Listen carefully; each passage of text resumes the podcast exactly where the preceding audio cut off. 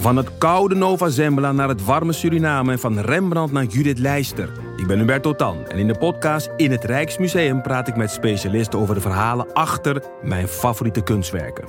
Nieuwsgierig? Beluister nu de nieuwe afleveringen.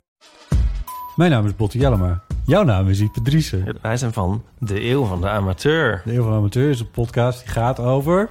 Alles. Het is een eh, podcast over levenskwesties die je niet kunt googlen. Een soort licht neurotische blik op het leven. Het is een podcast met humor.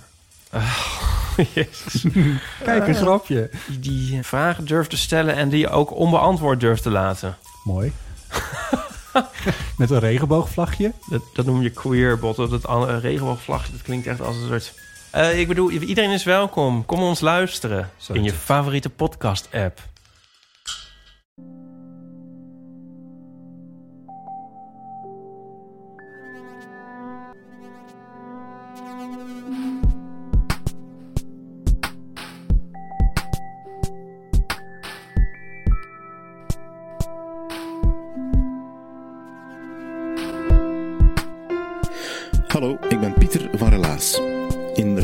Waar gebeurde verhalen en die worden verteld door de mensen die ze zelf hebben meegemaakt. We gaan allemaal wel ver om ergens bij te horen. Ik denk dat jij ook wel zo'n moment kan verzinnen waarop je achteraf dacht van oh maar ben ik tussen die groep mensen terechtgekomen? En waren dat nu achteraf gezien wel mijn echte vrienden? Het is een vraag die Jonas ook stelt. Hij kijkt terug naar een bewogen periode met niet zo evidente vrienden.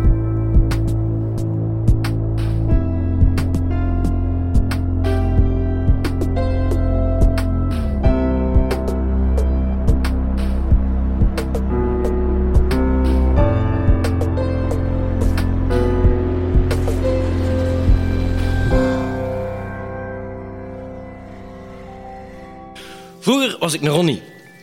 En wij Ronnies, wij liepen altijd rond aan de Zuid. De Zuid was toen nog een echte hoerenbuurt, want waar dan nu de lelijke shoppingmall ligt, lagen er een vier à vijf extra straten die voornamelijk door de dames van plezier eh, werden bevolkt, die achter de ruiten hun ding deden. En wij liepen daar rond, wij Ronnies, Ronnies zijnde. En ik liep daar altijd rond met Philippe, mijn jeugdvriend. Philippe. Philippe was een charismatische charmeur. ehm, had een heel mooi kleurtje, zo koffie met melk. Hij had, eh, hij had van dat dik zwart haar. Eh, zijn pa was een eh, halve Congolees, hij was een kwart Congolees. Philippe had geen kroezelaar, zijn zuster had dat. Zijn zuster was ook een prachtig kind, maar zo dom, zo dom. Maar hij was echt een, een charismatische gast, eh, een knappe gast. En hij had ook twee eh, helblauwe ogen. En dat contrasteerde heel eh, sterk met zijn eh, koffie met. En Philippe was mijn maat, mijn jeugdvriend. Wij liepen altijd rond aan de Zuid. En Philippe liep altijd rond met zijn maat. En zijn maat heette Macho. Met dubbele C-I-O op het einde, want OE, als je macho verkeerd uitsprak of, of schreef, want dan had de boel met Philippe. En wat dat boel hebben met Philippe betekende, dat ga ik u straks uitleggen. Dus Filip eh, en ik en liepen rond aan de Zuid. En dat was eigenlijk niet volledig waar. We liepen daar niet zomaar rond. We liepen daar rond omdat Filip een drugsdealer was. Filip deelde drugs. Voornamelijk wiet. Ook andere dingen, zo kalmeerpillen, dat, dat deelde hij ook. Maar wiet, dat was zijn business. Wiet, dat was in de tijd van een Belgische frank. Dus hij verkocht heel veel 500'tjes. eh, in het Gens 500'tje. Maar ook eh, duizendjes, naar 1000 Belgische frank. In het Gens dusjes. Maar hij verkocht ook 10 gram, 20 gram, 30 gram, 40 gram, 50 gram, 60 gram, 70 gram, 100 gram. Maar voor 100 gram moest hij hem op voorhand telefoneren. Dat was toch met een vaste lijn, want dan pakte zijn moeder op en zijn moeder gaf de bestelling door aan Filip. Dus wij liepen daar rond aan de Zuid. Eh Filip liep dus altijd rond met zijn, eh, een rugzak vol met wiet. Trok hem dan niet aan. Stond uren in, in, in, in, hey, in de wind naar wiet. En misschien had het al door, maar Macho was een hond. Dat was Filip zijn hond. Wij Ronnies zijnde, dat was natuurlijk wat? Dat was de pitbull.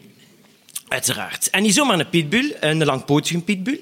Matje was een groot beest, 26 kilo, kwam tot hier.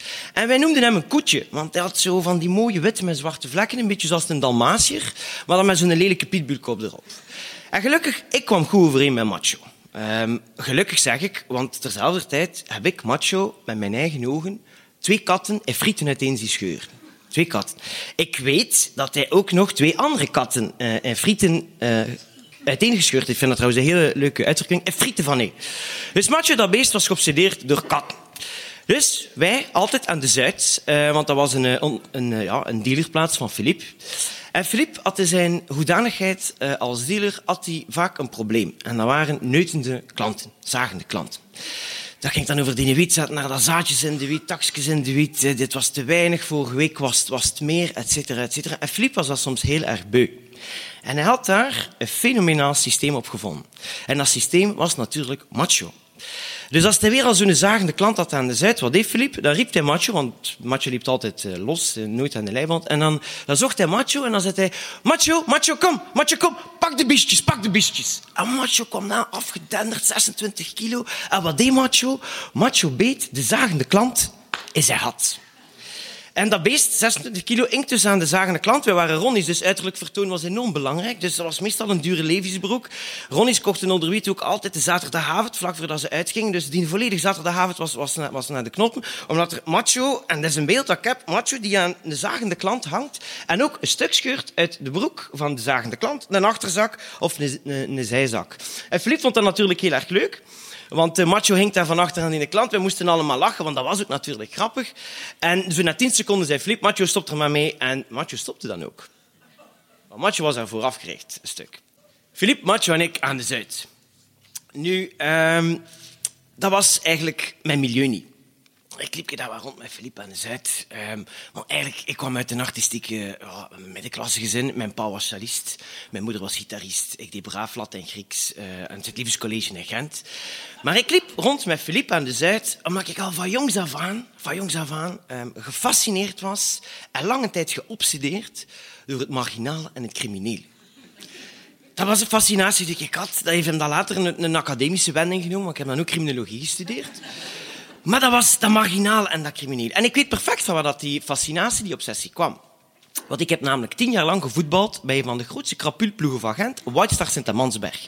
Wij, spelertjes van de White Star, wij waren er trots op. Trots dat wij in de top 5 van boefjesploegen speelden in Gent. Naast Ganda Sparta, Brugse Poort, FC de Muiden, FC Meulenstede en Olympia Gent. En wij waren daarbij in die top 5. Het publiek van de White Star was een sociologisch vuurwerk vond dat fantastisch, want dat waren de Turken van de Dampoort en de racisten van de sociale woonwijk Sint-Bernadette, die op de grens tussen Zittermansberg en Oestakker lag. En dat clashte drie keer per week op de White Star. En ik was daarbij. Dat was voor mij, wauw, drie keer per week een hoogmis van marginaliteit. En ik vond dat fantastisch. Nu, een anekdote. Um, publiek van de White Star, publiek van, van, van uh, de Bernadette. Um, op een keer hadden wij problemen met onze ploeg, want wij spelen de zaterdagmorgen, want onze keeper, onze spits en onze kapitein waren er niet. Want die waren de vrijdagavond dat jaar is ingebroken, die waren opgepakt door de politie en die waren keurig op weg naar Ruisleden, de beruchte jeugdgevangenis in West-Vlaanderen. Want dat was ook voor velen een doel op zich. Vorig acht jaar moesten binnengezeten hebben naar Ruisleden. Drie maanden, zes maanden, wauw, dat waren er helemaal bij. Nu, ik weet niet of er iemand al geweest is in die Bernadette, in die sociale woonwijk.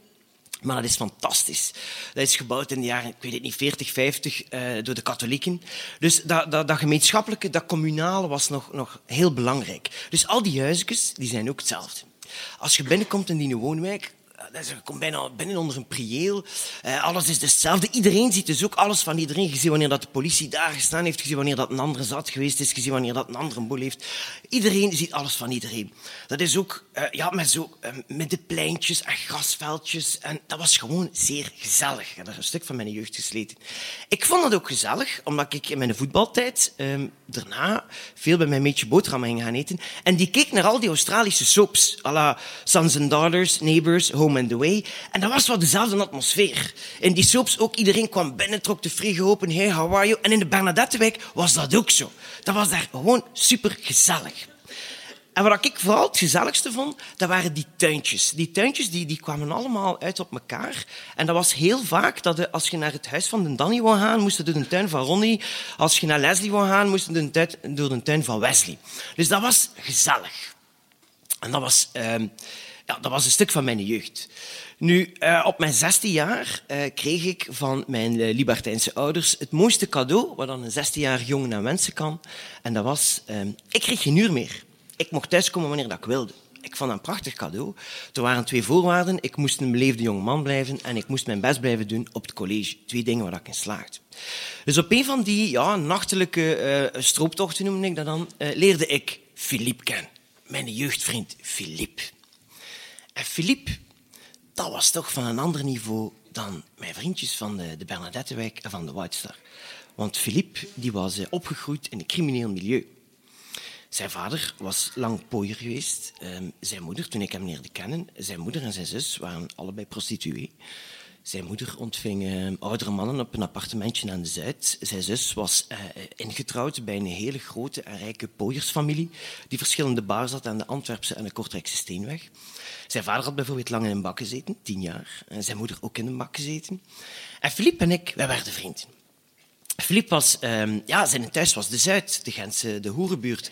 Als ik met hem aan de Zuid rondliep, dan die kende iedereen. Die kende alle hoertjes, die kende al de restaurantuitbaters, die kende alle café-uitbaters. Die kreeg ook geld van de hoertjes, geld van de café-uitbaters. Dus Filip, dat was zijn thuis.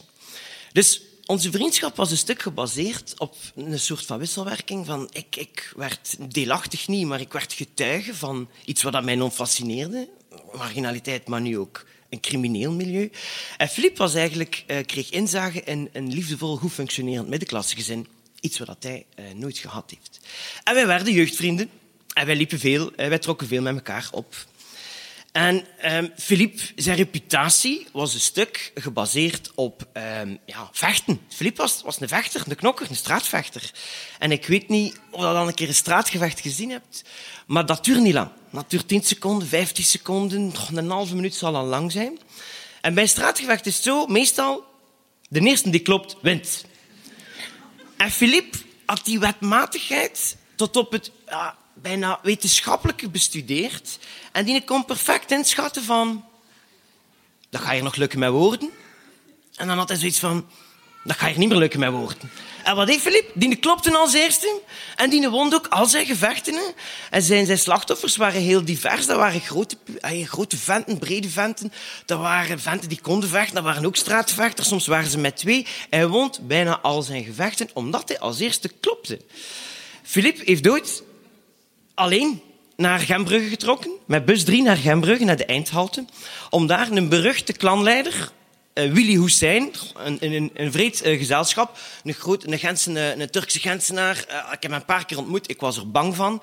Hij is alleen naar Gembrugge getrokken en heeft Willy voor de ogen van zijn bende neergeslaan. De bende heeft niets gedaan, omdat ze respect hadden voor Philippe zijn actie, alleen met bus 3 naar Gembrugge gekomen om onze klanleider hier neer te slaan. Wauw. Hij mocht dan een paar jaar gaan Brugge niet meer binnen, maar dat vond Philippe niet erg. Dus Philippe was een stuk... Zijn reputatie knokken, want dat moest soms aan de zijde. Nu, Philippe had ook een andere liefde. Een grote voorliefde. Hij had een uh, voorliefde voor de roes. Hij hield van de roes. Hij hield van zichzelf verdoven. Hij, hij, hield van, uh, het gaan zeggen bestuiken, liefst horizontaal. Dus dat blauwe natuurlijk, deed hij. Maar hij was echt een roeszoeker. Nu, als je houdt van de roes, dan komt er bij het roesmiddel bij uitstek. En dat is heroïne. En Filip begon dus aan de heroïne. En in het begin uh, rookte hij dan. Ik dat roken. Maar hij begon dat dan ook uh, te shotten. En een stuk gaat daar een stukje mee. Maar ik wist nou dat dat ging. Heroïne, dat gaat naar nergens. Dat gaat naar de hel. En op een duur moest ik in de vriendschap uh, zeggen van... Kijk, Filip, ofwel stopte jij met de heroïne, oftewel stopte ik met de vriendschap.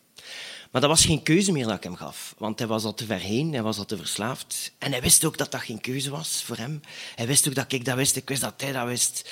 En dan heb ik op een dag de vriendschap heel uh, radicaal uh, afgebroken. Van de ene dag op de andere.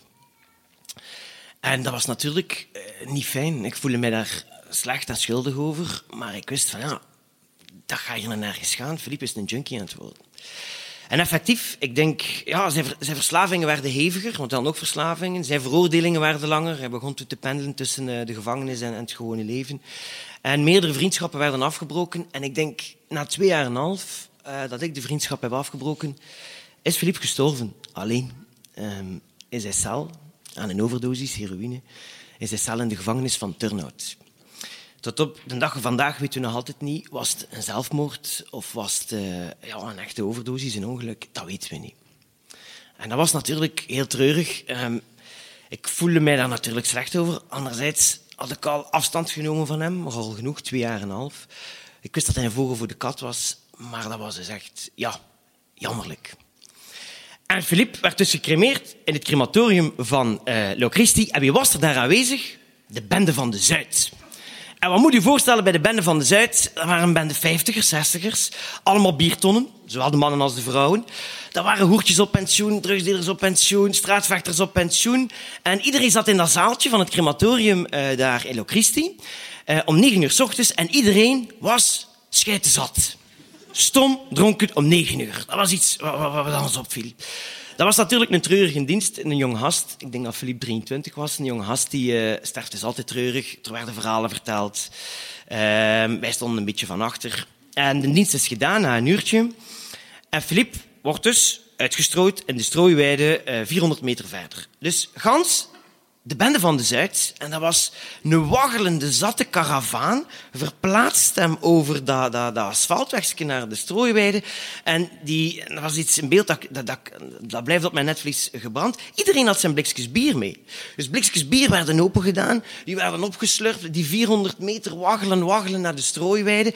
En dat was het beeld dat ik heb, en wij liepen achteraan. Dat waren die lege blikjes bier die links en rechts werden gesmeed. Op naar de strooiweide. Dus wij komen aan op de strooiweide. Uh, Philippe wordt uitgestrooid. En uh, Philippe, zijn moeder, Huguette, die stort in. Die begint te wenen, die begint te roepen, die begint te krijsen. En in haar sappig gens begint ze ook dingen op ons te steken.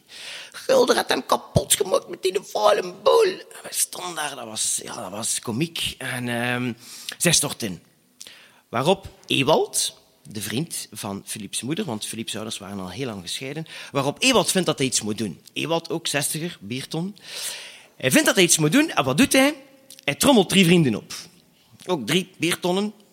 En die drie vijftigers gaan, stomdronken, gaan ze met vier op handen en knieën, beginnen zij op de strooiweide te zoeken naar iets. Wij wisten niet wat zij zochten, want wij waren altijd geïntimideerd door de tirade van Philips zijn moeder. Dus wij was iets oh, wat is er gebeurd? Is er iets kwijt? Is er boel? Uh, wat zit niet daar te doen? En die beperkten zich niet tot het begin van de strooiweide. Nee, die gingen echt redelijk ver in de strooiweide op zoek naar iets. En wij komen allemaal dichter en wij zien van, wat zijn die aan het doen? Want dat was iedereen was zoiets van, weet jij wat ze aan het doen zijn? En plots, ben u vergeten of dat Ewald was of een van die anderen, vindt er een iets. En hij heeft dan aan Ewald en Ewald steekt dat ding in de lucht, lijkt een diamantair die kijkt naar een diamant. En ze hebben een tand gevonden. En Ewald gaat met die een tand naar de moeder van Philippe, Huguette, en hij zegt, Huguette, we hebben een tand van Philippe gevonden. En we gaan die een tand in een kokertje steken. We gaan dat kokertje aan een touwje hangen. En we gaan dat touwje rond uw nek hangen. Dan heb je voor de rest van je leven Philippe rond uw nek hangen. Het eerste dat mijn kozijn zei, mijn kozijn zit hier ook, je was ook. Het eerste dat hij zei van, is dat geen tand van een hond? Dan zat er achter een grote tand uit. En dan, ik weet niet hoeveel mensen dan, dan, dan worden gecremeerd in Locristi. Dagelijks is dat 4, 5, 15. Maar er was dus heel veel kans dat die een tand niet van Philippe was. Was dan die tand ook van, van achter aan de strooiweide gaan halen. Maar dat gaf het allemaal niet. Dat gaf het allemaal niet. Want vanaf dat moment was dat een tand van Philippe. En iedereen stond daar, ja, ja, dat is een tand van Philippe. En Huguette zei ook, ja, een tand van Philippe. En Huguette was een beetje getroost, weet ik niet, maar ze was alleszins gekalmeerd. Nu, de, de tandscène is bezig. Ik had dat nog niet verteld, maar ook in de dienst uh, was Philippe zijn uh, zus was daar aanwezig, samen met Mark, de zoon van de rijke pooiersfamilie die verschillende baars aan de Antwerpse en de Kortrijkse Steenweg had. En die had een pakje bij. Er zat dat pakje mee uh, tijdens de, de, de, dienst. En toevallig had ik, had ik naar haar gekeken en ik had gezien dat ze met Mark over dat pakje aan het babbelen was. Dat pakje zat dan een keer vastgepakt, dan in de lucht gestoken. Dat stond de hele tijd tussen haar benen. Er was iets met dat pakje. Ik wist niet wat dat pakje was. Dus de tandscène is bezig. En Angelique, de zus, komt ook met dat pakje. Tandscène is gedaan, iedereen druipt af. En zij samen met Mark dat pakje aan het open doen. En dat pakje was zo'n langwerpig pakje. Dat zat in bruin papier. Was met een ze waren aan het sukkelen. En toen dat ging die subiet open. En ze doen dat, dat pakje open en ze haalt daar een cocktailshaker uit. En ze schroeft die cocktailshaker open en ze kwakt de inhoud van die cocktailshaker op de strooiweide. Dat was niet strooien, ze kwakt dat daaruit. Dus iedereen van de tandscène ging dan naar de parking en ik ging naar haar. Ik Angelique, eerst en vooral Philippe, sorry, want ik had ze al twee jaar en een half niet gezien. Ik zei, maar wat heb je eigenlijk uitgestrooid op die strooiweide? Dat fascineert me wel. Ah, zegt ze, macho. En ik, macho? Philippe zijn een hond? Ja, ja, macho. Ik zei, is er iets gebeurd? Is hij verongelukt? Is, is, is hij gestorven? Hij zei, nee, nee, nee. Philippe heeft altijd gezegd, ik dood, mijn hond dood. Ik zei, allee. En blijkbaar, zijn laatste jaar was Philippe heel depressief geweest en had hij zijn kop gestoken dat Macho zijn enige maat was. En als ging sterven, moest Macho mee met hem. Dus ze hadden mooi Macho een spuitje laten geven en hem laten cremeren. En uh, een paar dagen nadat Philippe gestorven was, Macho was toen denk ik vier, vijf, nou, zes jaar, dus in, hadden ze hem uitgestrooid samen met Philippe.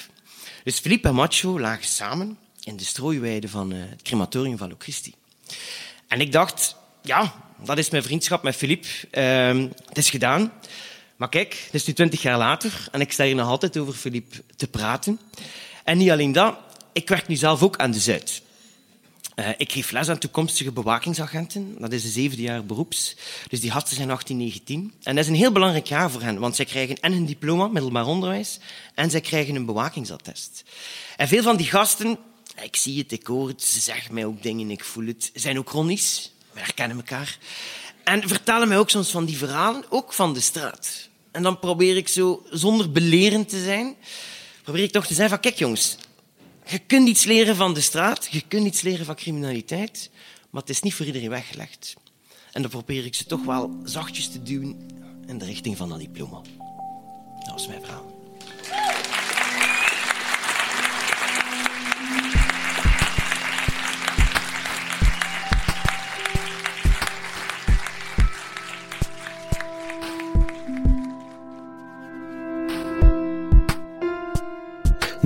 Relaas van Jonas. Hij heeft het een paar keer moeten vertellen. Een keer in Husset in Gent en een keer in de Wasserij van Vlaanderen, ook in Gent. De reactie van het publiek was supergoed, maar op een of andere reden mislukte de opname de eerste keer. Dat was heel jammer. En omdat we het zeker ook op de podcast wilden, heeft Jonas het nog eens opnieuw verteld. En het is deze opname dat je gehoord hebt in de Wasserij van Vlaanderen. En dan stond anders alles er keurig op. Relaas dankt zijn bestaan aan een hele groep vrijwilligers. Wij maken week na week voor jou Relaas. We worden gesteund door de dienstcultuur van de stad Gent en door die van de Vlaamse gemeenschap. En daar zijn wij ontzettend dankbaar voor. Maar als jij ons geweldig vindt, dan kan je zelf twee dingen doen. Het eerste is dit verhaal doorsturen naar iemand aan wie je dacht toen je dit hoorde. Dat kost niks en het levert ons extra luisteraars op en dat vinden we natuurlijk geweldig. Daarnaast hebben we sinds kort ook zo'n Patreon-knop op onze website staan. Als je die aanklikt, dan kan je, als je dat wilt, maar dat hoeft natuurlijk helemaal niet, als je dat niet ziet zitten, maar dan kan je een donatie doen van 1 of 2 euro of zo. En dat geld investeren wij dan weer in betere opnames, in betere montages, in betere begeleiding van onze coaches enzovoort. Super bedankt daarvoor. En misschien heb je wel zelf een verhaal dat je wil komen vertellen, of je wil gewoon eens komen luisteren naar zo'n vertelavond. We doen dat elke maand in Gent en in Antwerpen. Voor alle twee die dingen hebben wij ook een knop op onze website staan. De ene heet Vertel jouw relaas, dan kan je een korte inhoud nalaten.